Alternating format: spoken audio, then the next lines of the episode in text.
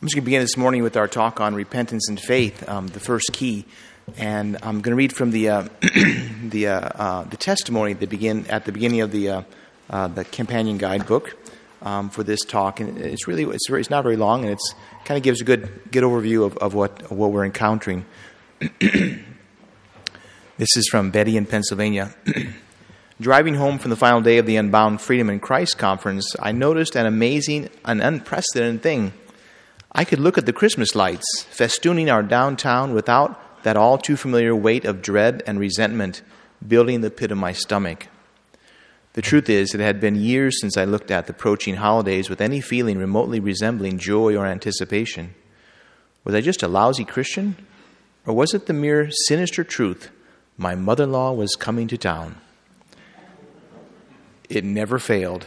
Each holiday season, my mother in law descended upon on our family with her dark entourage of accusation, anger, and vitriol. And her dark entourage would then call forth from me a host of other party crashers, resentment, guilt, and fear. When I looked at those cheerful Christmas lights, I waited for the familiar sensations of nausea, dread, and anger to rise like bile in my throat. But those sensations were gone, simply gone. I tried to prod them a little by remembering the last time my mother in law visited and had stormed out of the house. The memories were vague and the anger gone. Praise God, I'd been released. This year would be different.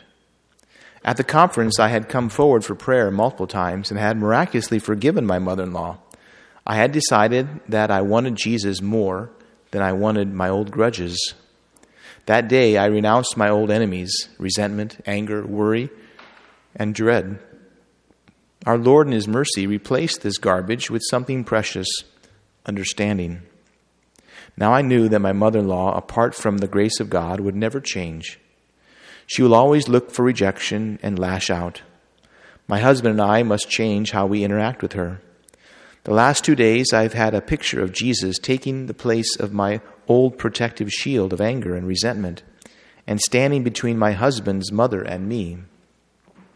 I've been released from the weight of remembering past wrongs in the name of Jesus and with the help of some powerful intercession. I renounce the spirits that would rob me of the joy of Christmas. Hallelujah, hallelujah. Betty in Pennsylvania.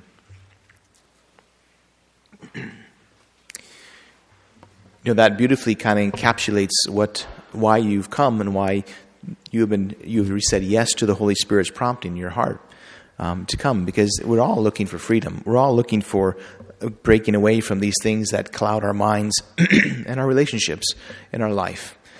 And it is the, the, this recognition of the faith and repentance that we begin with Jesus' first words.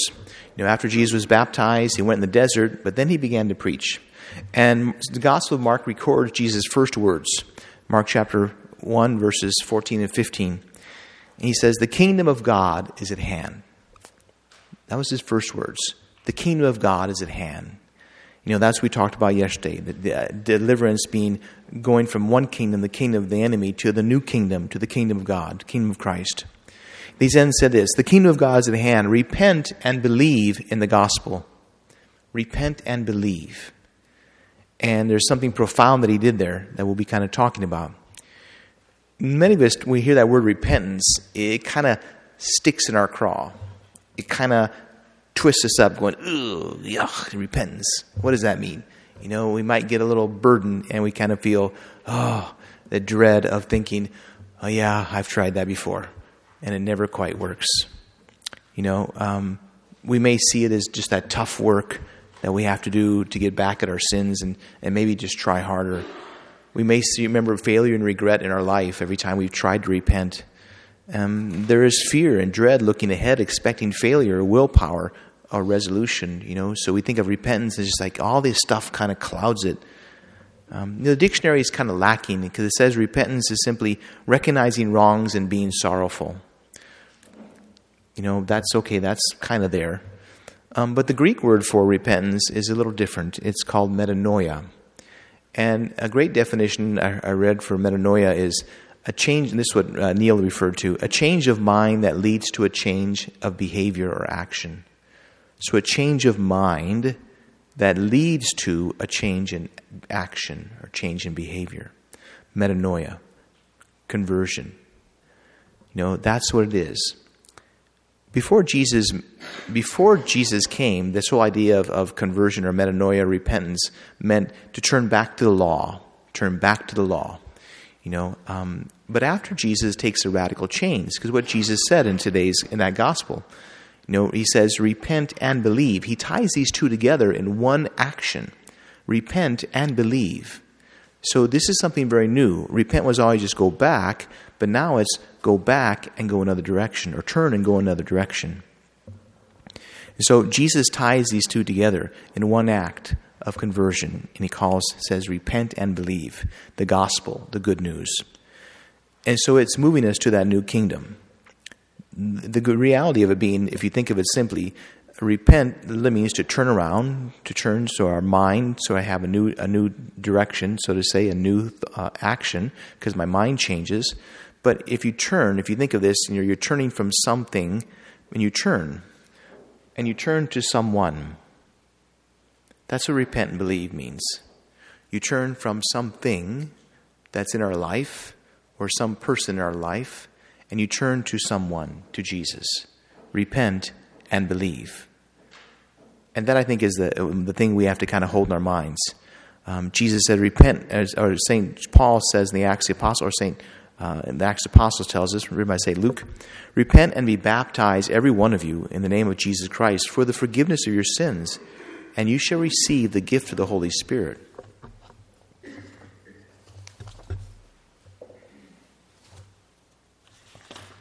Now, faith is often a struggle. It's a struggle to grow in. It's a struggle to, to, to live in sometimes. Um, Neal, in, in, in the book, in his book Unbound, I think on page 61, 62, kind of has a, a pretty powerful um, little exposition of, of faith, and especially our Christian faith. You know, and just kind of pops in my mind, you know, you may have read the Unbound book, and you may have thought, is this guy Catholic? Okay, did you hear the talk today? We Catholics we know how to adore, we know how to kneel down, but we don't know how to stand. You know, that was what he said. So I, I like that talk because he kind of he affirmed he's talking to a Catholic audience and he claims himself as Catholic. Okay, so he is. He lives about a mile away from the seminary in Philadelphia, um, and so he goes to Philadelphia or to the seminary pretty often too. And so, um, just to put that out of your mind, now that's a question that comes up a lot of times. This doesn't sound very Catholic. Is this really Catholic? Well, he's done. He's written in a book in the way that it's really open to every Christian in the world without kind of, because if you said it was Catholic, nobody else would read it. okay, so he, he realizes that. So, so just to put your mind at ease about that. Okay, in page 61, he says, Some people who consider themselves Christians have never clearly understood and personally accepted the reality of who Jesus is as Savior.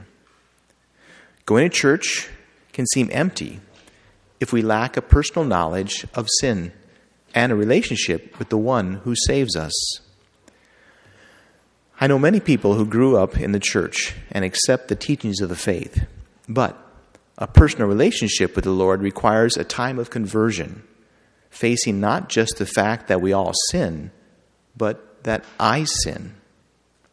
And my sinfulness requires a personal need for a Savior. When you consider his death and resurrection, do you take it personally that he died for you? He died and rose for your liberation? Or is it simply a sign of his love for all humanity? Does your hope of eternal life rest completely on what he has done for you? You know, we as Catholics like to think, or some, all Christians, we like think, oh yeah, he died for all of us. But that's all us out there. You know, as opposed to saying he died for me, for me. And that if I was the only person in the world, he would still have come and died for me. You know, they loves me that much. And that's hard for us to kind of grasp onto, to say that.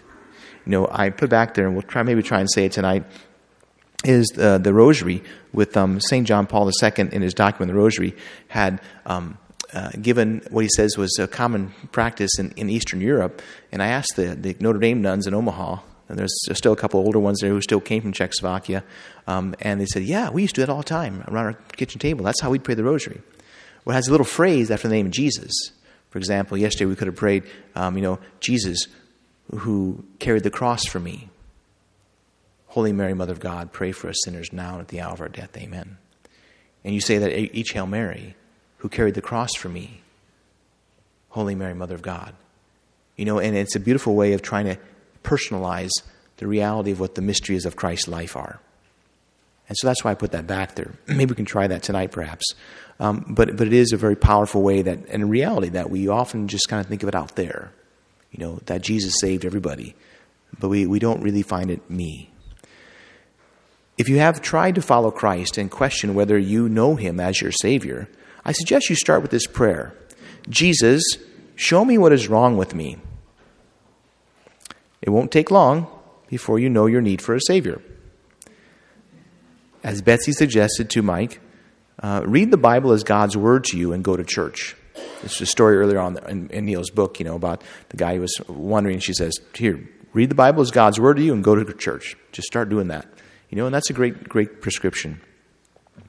Um, if you don't know him in a personal way, seek out someone who does. Accepting the saving work of Christ is foundational to receiving the power to break the influence of evil spirits. Okay, get that again. Accepting the saving work of Christ, his death for you on the cross, his suffering, all that he did, okay, is foundational to receiving the power to break the influence of evil spirits because it's from him. And if we don't believe he cares about us, to call on his name is just kind of like, well, he's that guy that saved, died for everybody else. But when he says you realize he called on his name, he's the one who died for me, you can say, name of Jesus, I renounce. Name of Jesus, I forgive. Name of Jesus, I command. You know, so it's extremely important that we begin to take that into our hearts, as he said here. You know, that's where the little the little handout I had. Um, you know, the Jesus kind of little little prayer that was put together by uh, uh the team that we that worked on Unbound. Um, as we as we continue our Christian walk, we need to remain aware of that need for and reliance on Christ as Savior. Through ongoing conversion and dependence on the Savior, we can be kept out of the trap of religiosity, of being religious but not really being religious. You, you get it. We, we go through the motions, but the heart isn't there. You know, that's what we can often get caught in. We do not have to end up like those, quote, having a form of godliness. This is from 2 Timothy. Having a form of godliness, but denying its power. You know, uh, to think that God doesn't have the power to do this, He can't help me. Well, that's kind of going through the motions, but not believing that there's anything there. And that's what St. Paul was telling St. Timothy.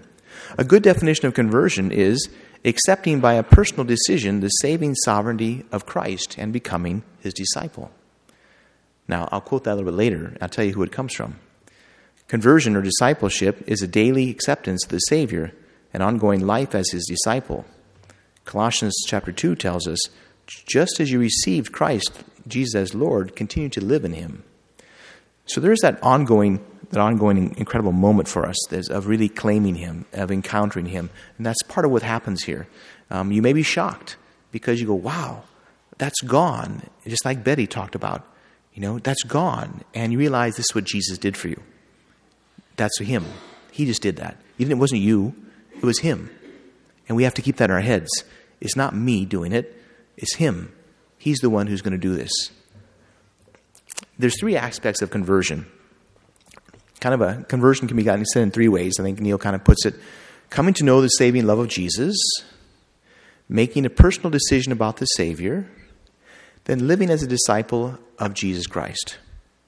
So, coming to know the saving love of Jesus, making a personal decision about the Savior, and living as a disciple of Jesus Christ. I like to describe it maybe a little simpler way. Only takes four steps, so it's not it takes a little more. And it's like this and it's kind of like coming from I, my direction, personally. I see what I have done. Okay, that's like the part of, of coming to know a saving love of Jesus. I see what I have done. And I see what Jesus did for me.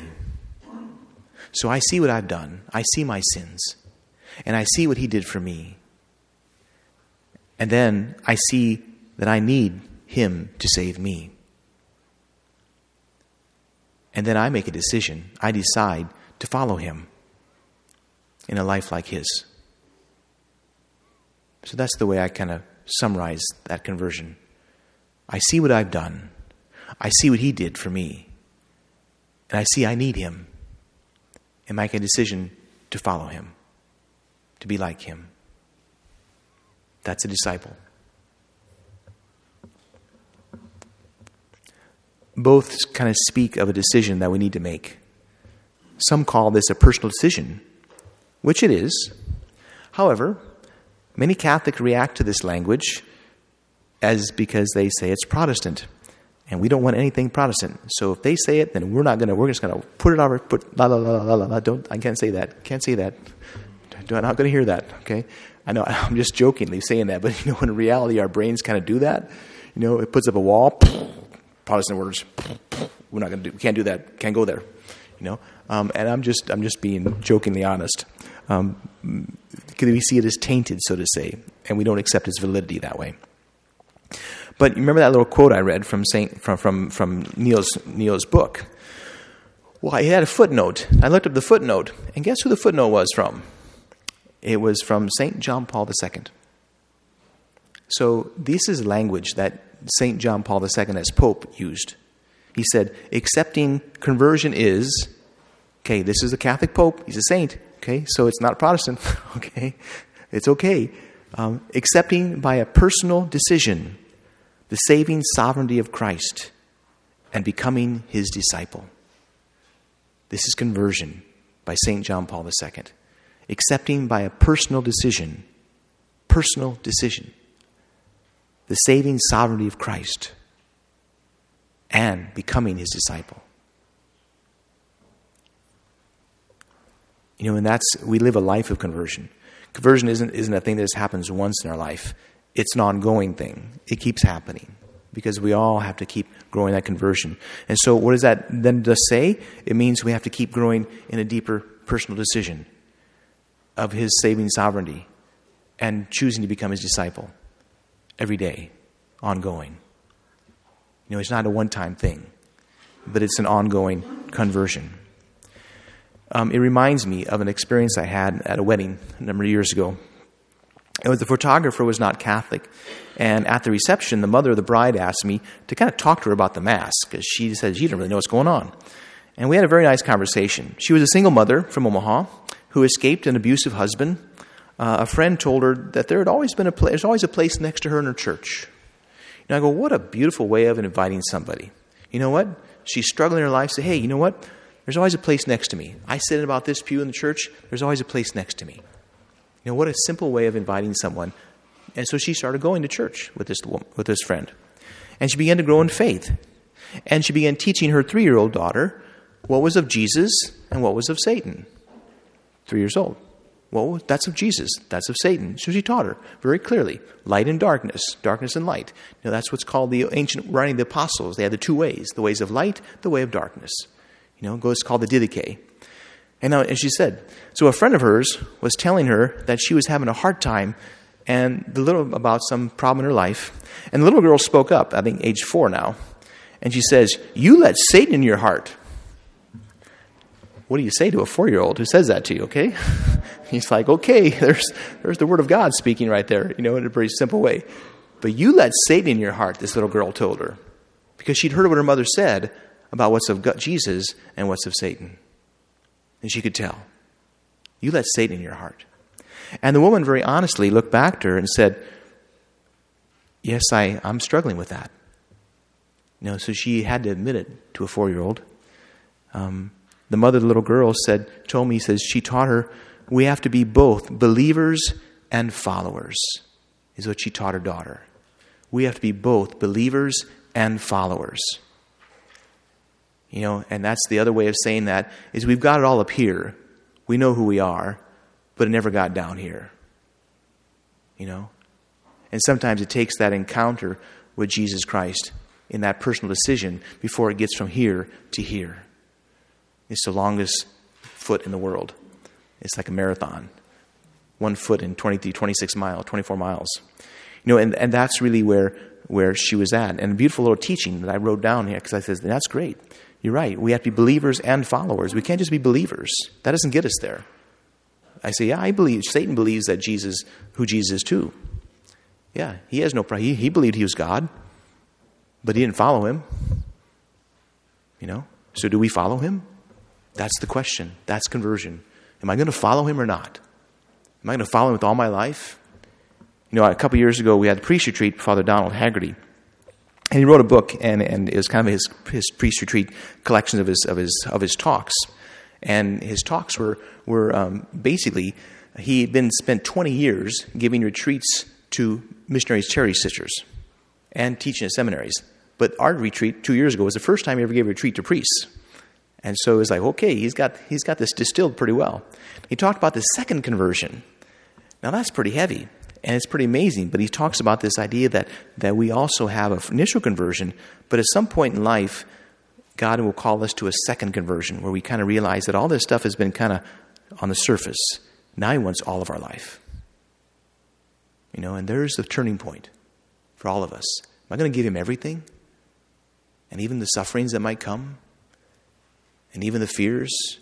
And surrender everything to him? You know, that's what he's that's what the second conversion is is really to give him everything. You know, and, so it's a, profound little book. I'd encourage it. It's called Conversion by Father Donald Haggerty.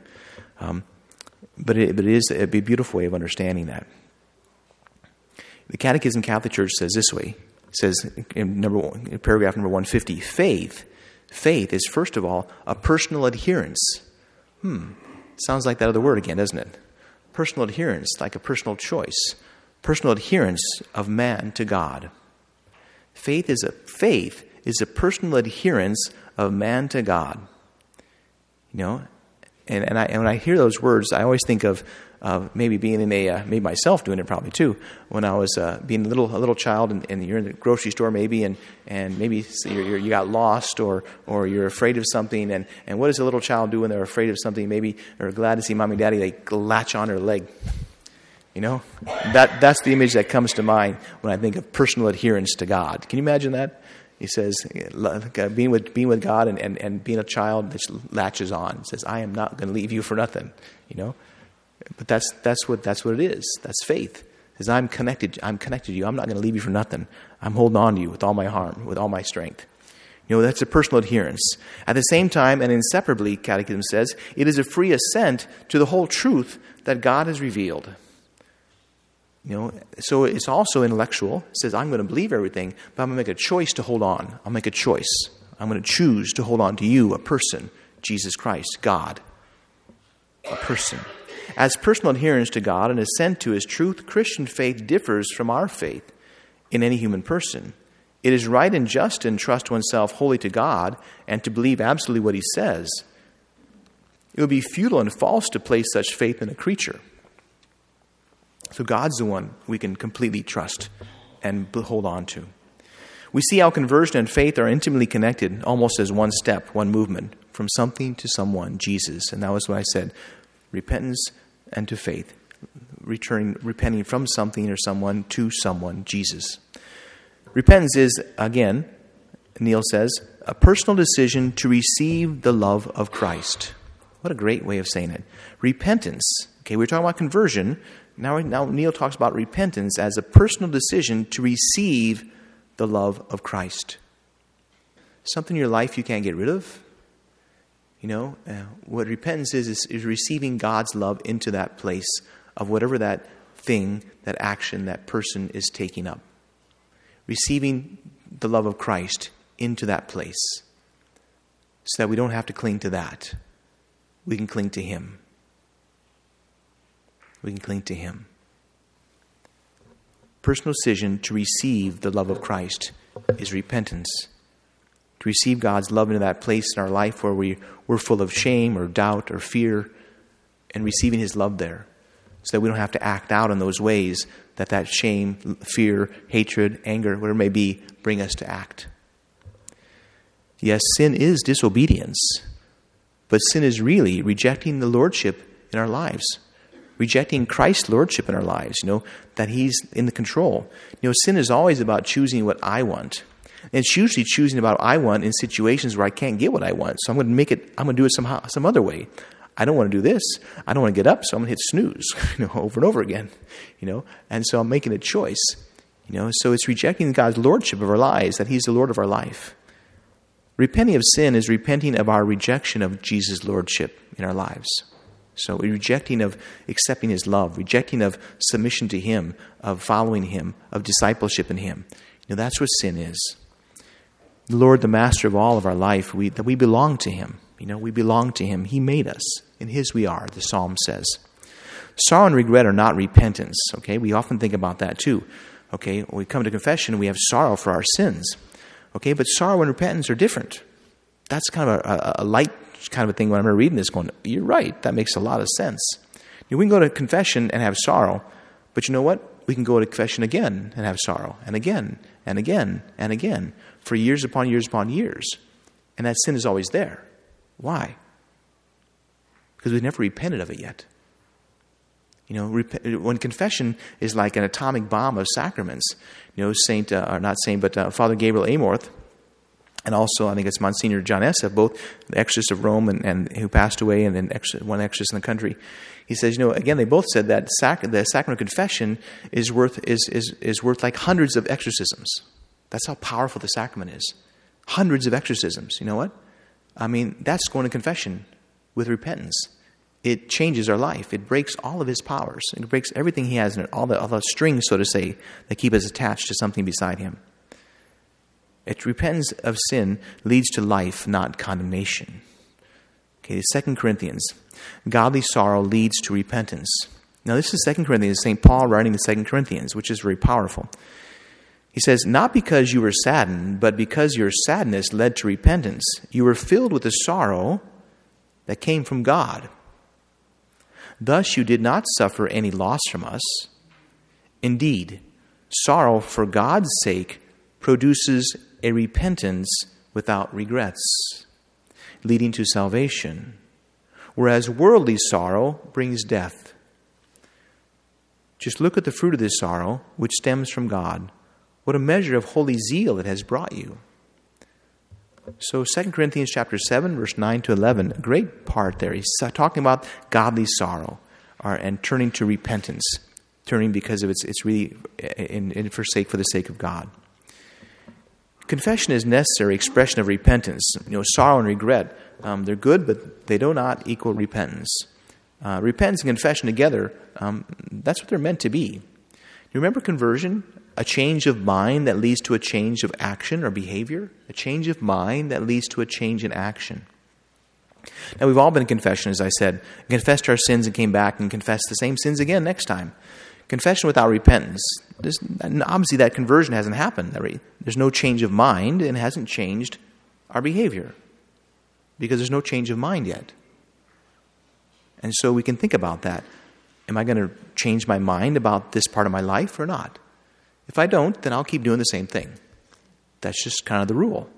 Okay, we don't change our mind, we're not going to change our behavior. So, confession begins with the conviction of the Holy Spirit as we begin to think differently about our sins. You know, looking at them, stepping away from them, and saying, you know what, this really isn't good for me. Or I really don't need to do this. This really isn't helping me in my life by acting this way or doing these things. So it's, it's beginning to look, the Holy Spirit enables us to see our sins differently.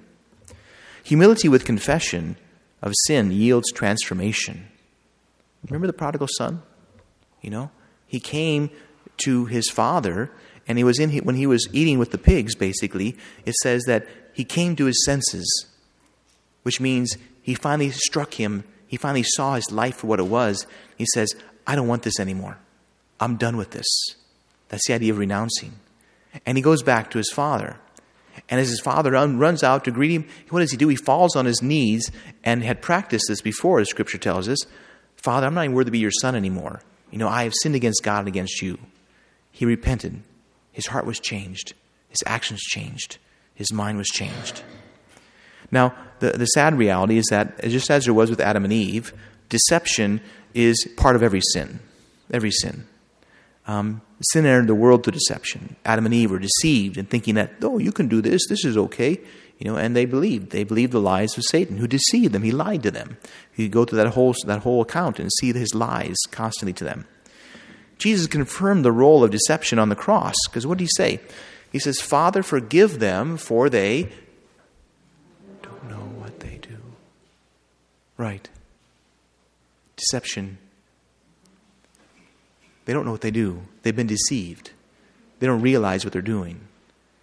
And Jesus said that and ask forgiveness, even in our foolishness, even in our ignorance, even our deception.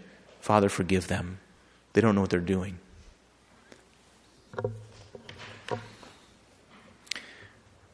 Deception keeps us from fully understanding how our sin offends God. It's indifference. Eh, it doesn't really matter. God's pretty big. He's pretty tough. It doesn't really hurt him. You know, um, I, I, mentioned yesterday the uh, the, um, the video I just I just watched on YouTube um, with about Roy Schoeman, who is the Jew who, who converted to Catholicism anyway and has encounter with God. And, you know, he said something that's really really struck me. He said he said how he when he encountered God, he realized that he'd been loved at every moment of his life, and that everything he cared about, God cared about, and how he felt at every moment of his life, God cared. You know, what a profound understanding of God. What a profound encounter. That God cares about how you feel about everything in your life. He cares about that. You know, He cares about those things.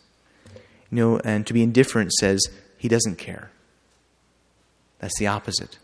So when we think that God doesn't care, He doesn't know, that's our indifference. Thinking that God doesn't know, God doesn't care, and so I don't care. The father of lies has his hand in every sin through direct or indirect deception.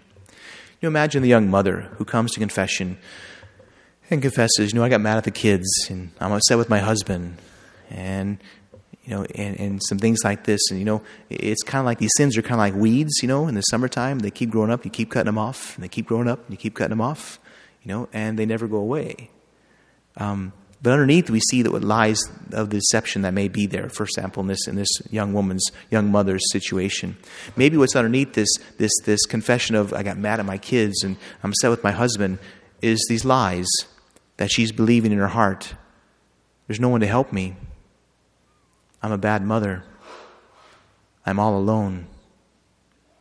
And this is bondage to the lies. And so those lies underneath are always there. And until those leave, sometimes those actions can't change because they're the roots. The actions are just the, the, the, the produce of the roots grown out that we cut off in confession. But it's going down the lies and digging those out is when the plant can finally be done with. The weed, so to say, the weed of sin. This is bondage to lies. Lies need to be recognized and renounced. You know, I put him back at church, uh, the list of lies. So I invite you to pick those up you know, and look at those because those are one of the one of the things that is really first my first encounter with really freedom was by seeing that list of lies as I looked at on my on my on my phone when I was watching one of the one of the, one of the videos I'd bought from the conference and realized, oh my goodness, that's the one, that's the big one right now. Lies need to be recognized and renounced. And so it's a learning from humility, you know, in a certain sense. We kind of, we kind of have to be humbled to acknowledge um, our, our, our, our, our ways sometimes.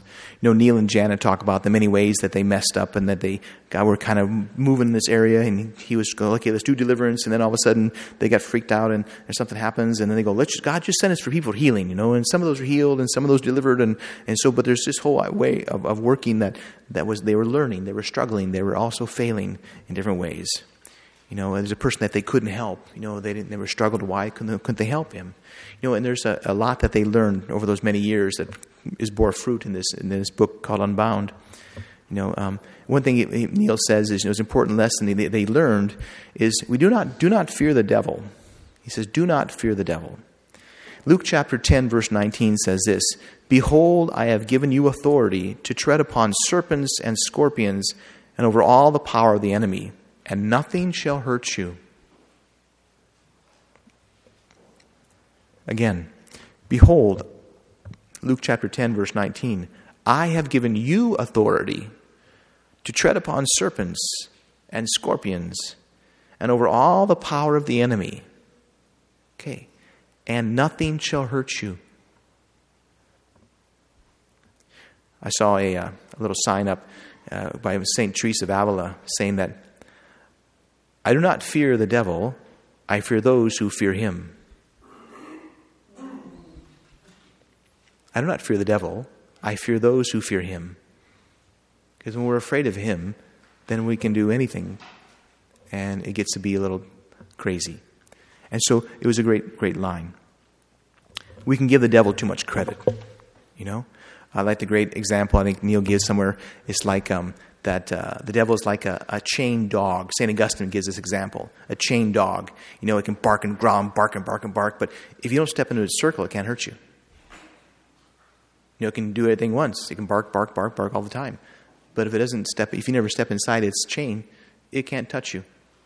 You know, and there's the great truth of it. He says, better more. He says, fear your pride. Better to be afraid of your pride than the devil. You know, and that's the, where the pride comes in. I'm going to protect me, so I'm going to be afraid of the devil because I don't want to get hurt. There's the pride coming out in fear. You know, that I can't do this, um, that I can't change because I don't want to change because then I won't be able to have this. You know, there's pride that woves underneath all of it. You know, it's one of the great sins uh, that um, the scripture says that pride is the root of every sin. I'll be very honest, in hearing confessions of the priest, it's probably the sin I never hear unless I ask, what about this? Or I go through the capital sins, and oh, oh yeah, I, I, guess so. You know, um, it's interesting. What the Bible says, the Word of God says, the root of every sin is pride, and yet well, you can tell when someone's growing their spiritual life, they begin to confess pride. Because once you start to see that, you start to see everything in context. That all this is about choosing what I want. You know, and so um, it, that's where it says to be, be afraid, of, afraid of your pride. Fear opens the door to the enemy, and faith opens the door to God and all his power. Fear opens the door to the enemy. That's why many of the things you can renounce is fear of this, fear of rejection, fear of um, fear of being hurt, fear of betrayal. So fear is what opens the door to him so many times. Is is fear, not trusting that God is in control, God's able to take care of the situation, and I'm just going to do what He wants. So uh, it's, your, it's our choice. No fear opens the door to the enemy, and faith opens the door to God and all of His power. All of His power, you know. Let's turn the switch on. Faith turns the switch on. It opens the door. Pride, and kind of how it works. Um, oh, nuts! I forgot to get that book. I got to get this quote because it's really, really good. I spoke to someone once who said that I can't write in a book, and I go. Once I got to college, I, I paid for the book, so I said I think I can write them now in high school, you had to always erase everything. Um, but um, I, some, there's some books that become more underlined than, than, than written, and this is one of them. It really is. Um, but this is um, uh, it's this idea of pride is is you know what the big part of our part of our struggles. And so he has a beautiful beautiful uh, quote here, um, and he says he says this. This is page 29 of the uh, Unbound Ministry Guidebook by Neal Lozano. He says, Humility is simply the truth about who God is and who you are. Humility is being secure in God's love and his favor towards you. G.K. Chesterton, one of the greatest English writers about the faith, said, quote, It is always the secure who are humble. It is always the secure who are humble. Isn't interesting? When we're secure in God's love, we're insecure in who we are, that person is at ease and people are drawn to them. Their humility is, is welcoming. Humility and security go together just as the opposite. Pride and insecurity, fear, go together, are interwoven, he says. Pride will lead you to believe you need to save yourself, to justify yourself, and that life is fullest when you are the center. Humility recognizes you are always safe in the hands of God, and that life is most delightful when you can serve from the heart, trusting Him. The pathway of pride is a pathway to loneliness and isolation. The pathway of humility is a pathway to companionship and honor. We all battle with pride and insecurity. Any efforts to serve humbly will expose the enemy and reveal the battle within. Let me share some typical symptoms. You decide to serve, to take the last place, but find yourself compulsively wondering whether anyone notices how you're serving. When you are thanked for your service, you, feel, you feed off the words as if, as if you were starving you collect a few crumbs but are not satisfied. You compare yourself to others, evaluating your standing before God and others. Insecurity drives you to say, Do I deserve God's love? Or, I know that I'm better than she or he, or I'm not as good as he or she. Have you ever admired parents whose children seem free to be themselves, yet so obedient and respectful at the same time? I know families like this. Getting a glimpse of these blessings can give you a sense of awe. If you were to express to them your admiration, they might say, Thank you, and smile. Saying thanks is an expression of humility. Inwardly, they might think, If you only knew what goes on every hour at our house. and then whisper thanks to God, for they know He is the one behind every good thing.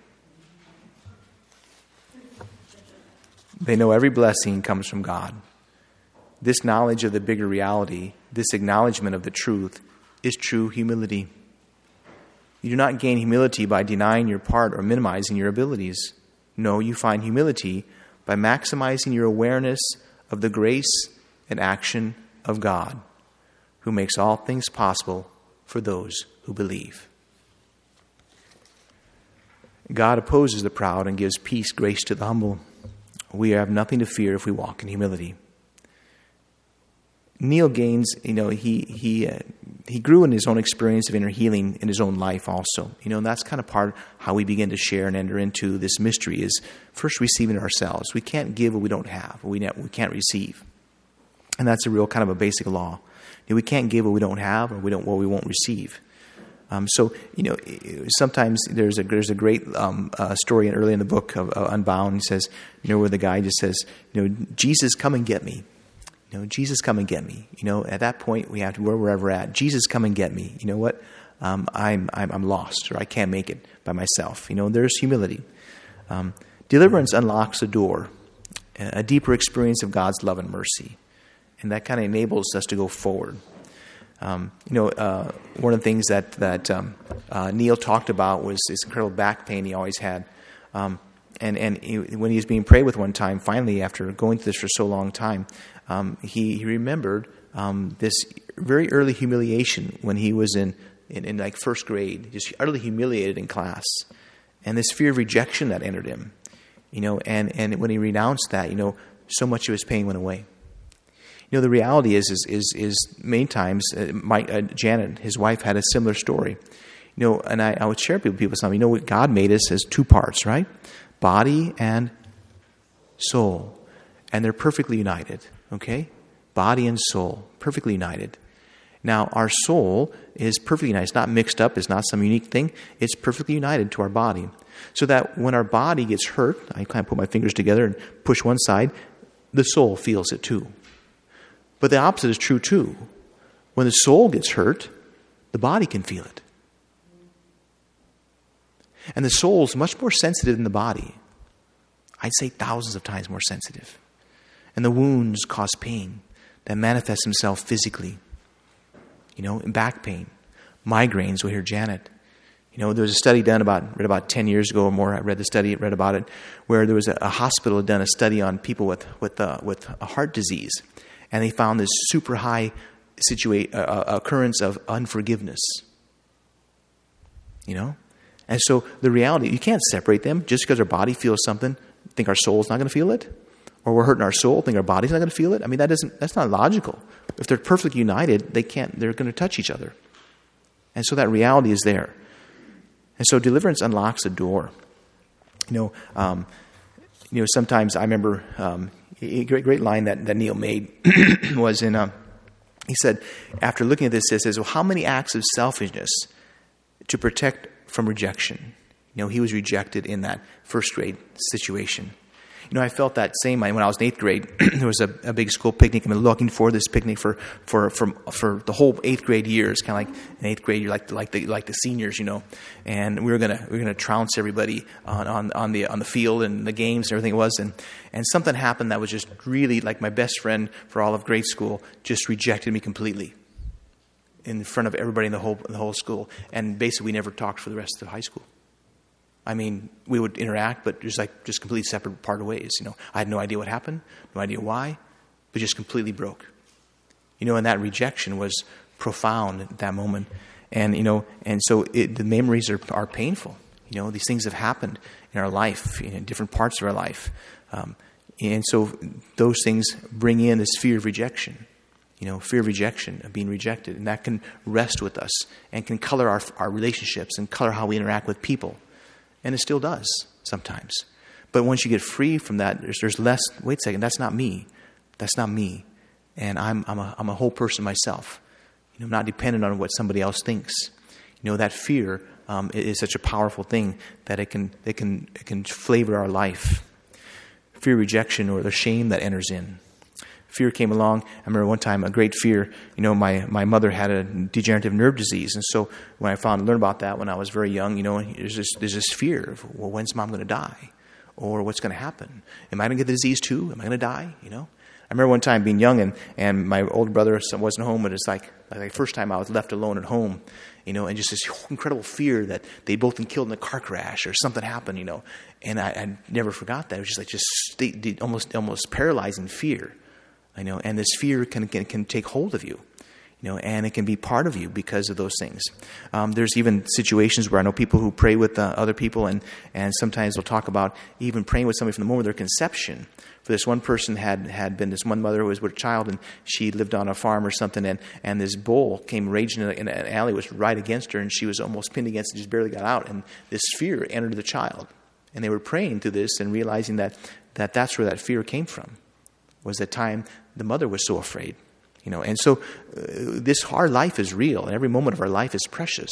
But every moment of our life can be we can receive gifts, we can also be also be wounded. You know, even in the womb. You know, and so there's, there's the incredible depth of all these things is is kind of sometimes kind of mind boggling, but at the same time it is very reassuring because God cares about all those moments. He cares about what happened to us when we were first conceived. He cares about what happened to us when we were when we were young, when we were little, when we were older. He cares about all those points of our life. Many pieces of life where memories linger, the Holy Spirit is leading you back to find healing and freedom. You ever have thoughts that kind of pop up? Memory from childhood? Why is that? Why does that keep popping up every now and then? You know, when you're reading the book, you probably had different memories come up. That's the Holy Spirit raising those things up because He wants to bring healing to those places. The first time I experienced that was in seminary with my spiritual director. And there's this one memory I had all the time of, of me playing on the carpet when, when my brothers and sisters were in school, because I was five years younger. And just for some reason, I actually played like I was organized. I go, this is not me. this memory stuck out. How, how did I do that? I never played like that, you know? And, and as I was praying my spiritual director, you know, in seminary, um, he said, well, you just, you just pray and says, I'll pray for you. And says, you know, we'll see what happens you know, all of a sudden, I, I, I, re- I saw in that, just like this memory, and I can't go back to that memory without seeing this now, because this is how God heals, even memories. He says, all of a sudden, I saw the Blessed Mother sitting there. She was the one I was praying for. Though she was there. And so it was that healing of that moment, which actually was loneliness, because I was all alone, home alone. My mom was because she was sick, and so I mean I was home, but she couldn't interact a whole lot, you know. And so there was loneliness, you know. And so there was a Blessed Mother, and so I can't go back to that memory without seeing her there. And that's what God does. God, the memories are real, they're physiologically real, neurologically real. And what can happen is God can actually change the memory. He can physiologically change it so that the cells in your brain that holds that memory um, can take on a new form. This is God. This is how great God is. This is how powerful it is. This is Jesus. He's our Savior. He can save us from everything. Okay? We just have to have enough courage to entrust our lives to Him and to bring Him into everything. Neal sees the lie and recognizes deception. You know, he uh, one, one thing that happened to him also was um, repenting of sin. Uh, he, he, saw the lie of, of, the of the rejection that he that he had as a child, and, and that's what then changed his life too. And, and and that's a very powerful way. Repenting of sin delivers us from evil. Renouncing the lie sets us free to live deeper with Christ. Now, I share with this, I, I alluded to it before, you know, the, the lie sheet back there. When I had um, my encounter with the, uh, with the, uh, the, the enemy's uh, accomplice, so to say, um, and I came back, and there was just a lot of turmoil in life. And I remember going through that, that uh, uh, the DVD set anyway, and looking at it, he talked about mm, this is for, for, for lies. Look that up. And so I read the list of lies, you know, and after receiving these different curses and things like this, you know, it was, uh, I go, oh my gosh, that's the lie. That's it. And the lie was, you'll see it on there, it says, the lie that Satan is more powerful than God. And so it says, that's it. That's the one that's stuck in my head. That's stuck in me. If you experience some rather unique things, you can start to question things. And so it was, it was that lie that I then looked at the five keys and I went through the five keys. I forgave this person um, and I renounced um, this lie. Um, and I, I, confessed my, my love for, and the repentance and, and, faith, and then I forgave, then I renounced this lie, and I commanded to leave. And it was like, um, I always call it euphoria or, or, or ecstasy almost. It was just, it was such a joy in my soul and my body for, for probably two or three hours. It was so powerful. And I said, This is real. That's when I was convicted. This is real. This is not just some stuff you say. God really does this stuff. You know, and, and that was that was my first encounter really. Even though I was there, I went to the conference and prayed with it, you know, but but it, it, we all have to find that moment where it is it is the thing that we finally let go of or, or ask God to take care of or take away that it, it transforms our lives. It set me free to a deeper life, having experienced the power of deliverance through renouncing this lie. Janet's history of migraines, um, she had these migraines be almost de- just destabilizing for several days, how bad they were. Many times doing a conference or something else. And so she finally was being prayed with, and this person hadn't said, Well, I'm praying with you again. So she prayed with him, and she says, She asked, Well, when did this start? Great question. Never been asked that before, she said. When did this start? And she goes, Well, about 15 years ago. What was going on? Well, my mother, my mother-in-law was dying of brain tumor. And all of a sudden she realized it was fear. And so she literally was broke down um, and realized she'd been set. She once she realized what it was, it wasn't her body; it was fear that was totally decap- decap- decapacitating her. And it was this fear that was giving these migraines that would literally be torturous to her. You know, it was fear. You know, and so um, she, and then she was set free from that. You know, because of that.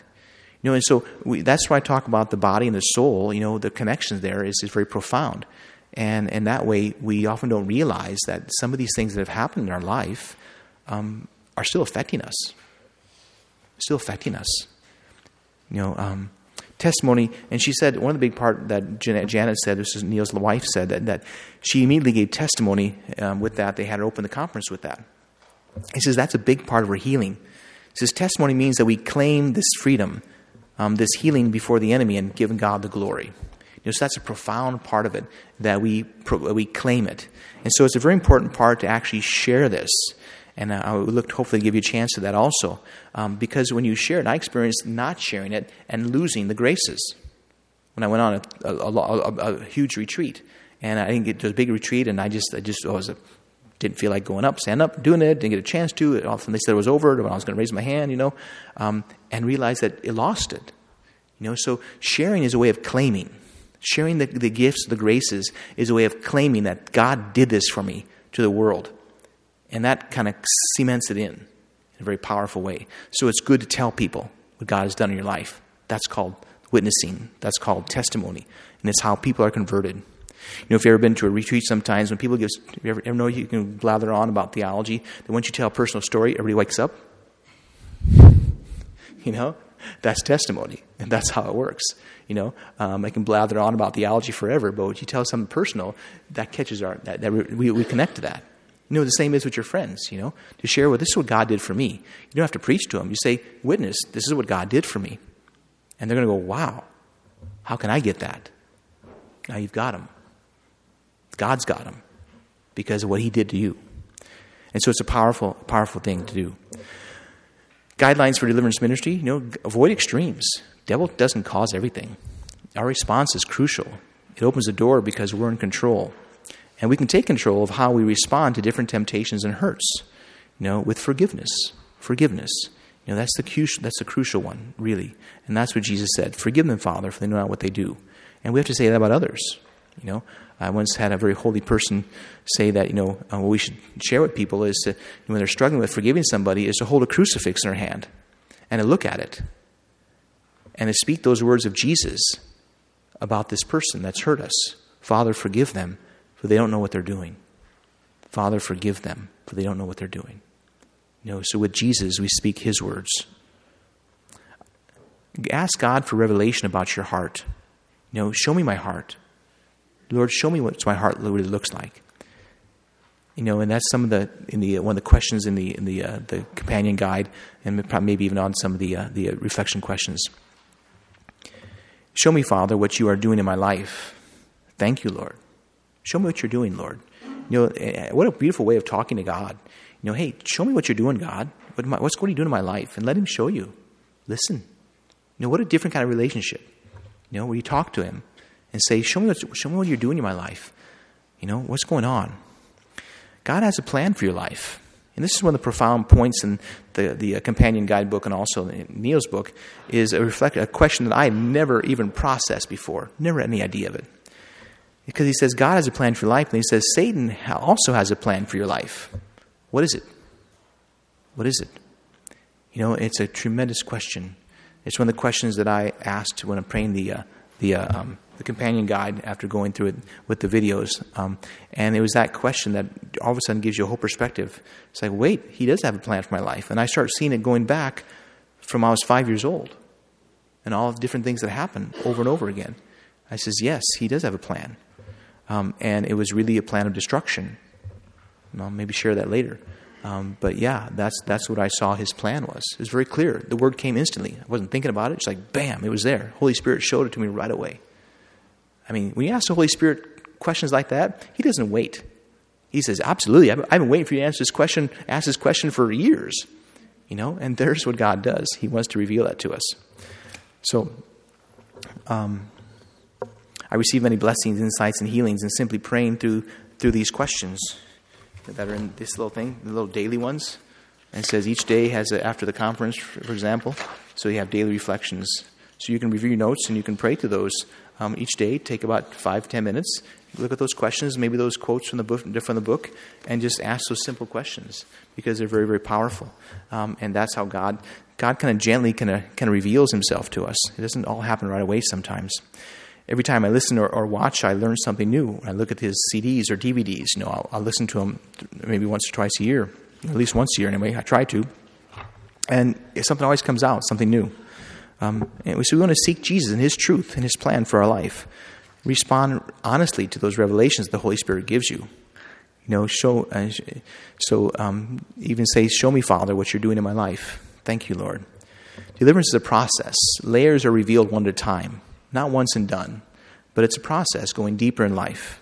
Thank Him for what, is done and trust Him for what still needs to be done. You know, there's a big part. You know, God has been revealing stuff, but He didn't give you everything. I mean, it's like that guy who asked the, the God, you know, I don't want to be a Christian, but see, God respect him. But later He showed him because He was ready to accept it. Same with us. You know, God brings up in our life some of the big things, and maybe not everything, but some of the big things that we need to deal with. And just trust the Holy Spirit's leading you and guiding you as you've been reading the book, as you're here, that different memories, thoughts come up deal with those. They may be completely, they completely unrelated to what you think the problem is. Okay? They may be completely unrelated. You may go, wow, what does that mean? But yet, the person praying with you may understand, yeah, this is connected. And they may help you see that. Deliverance moves us from bondage to weakness.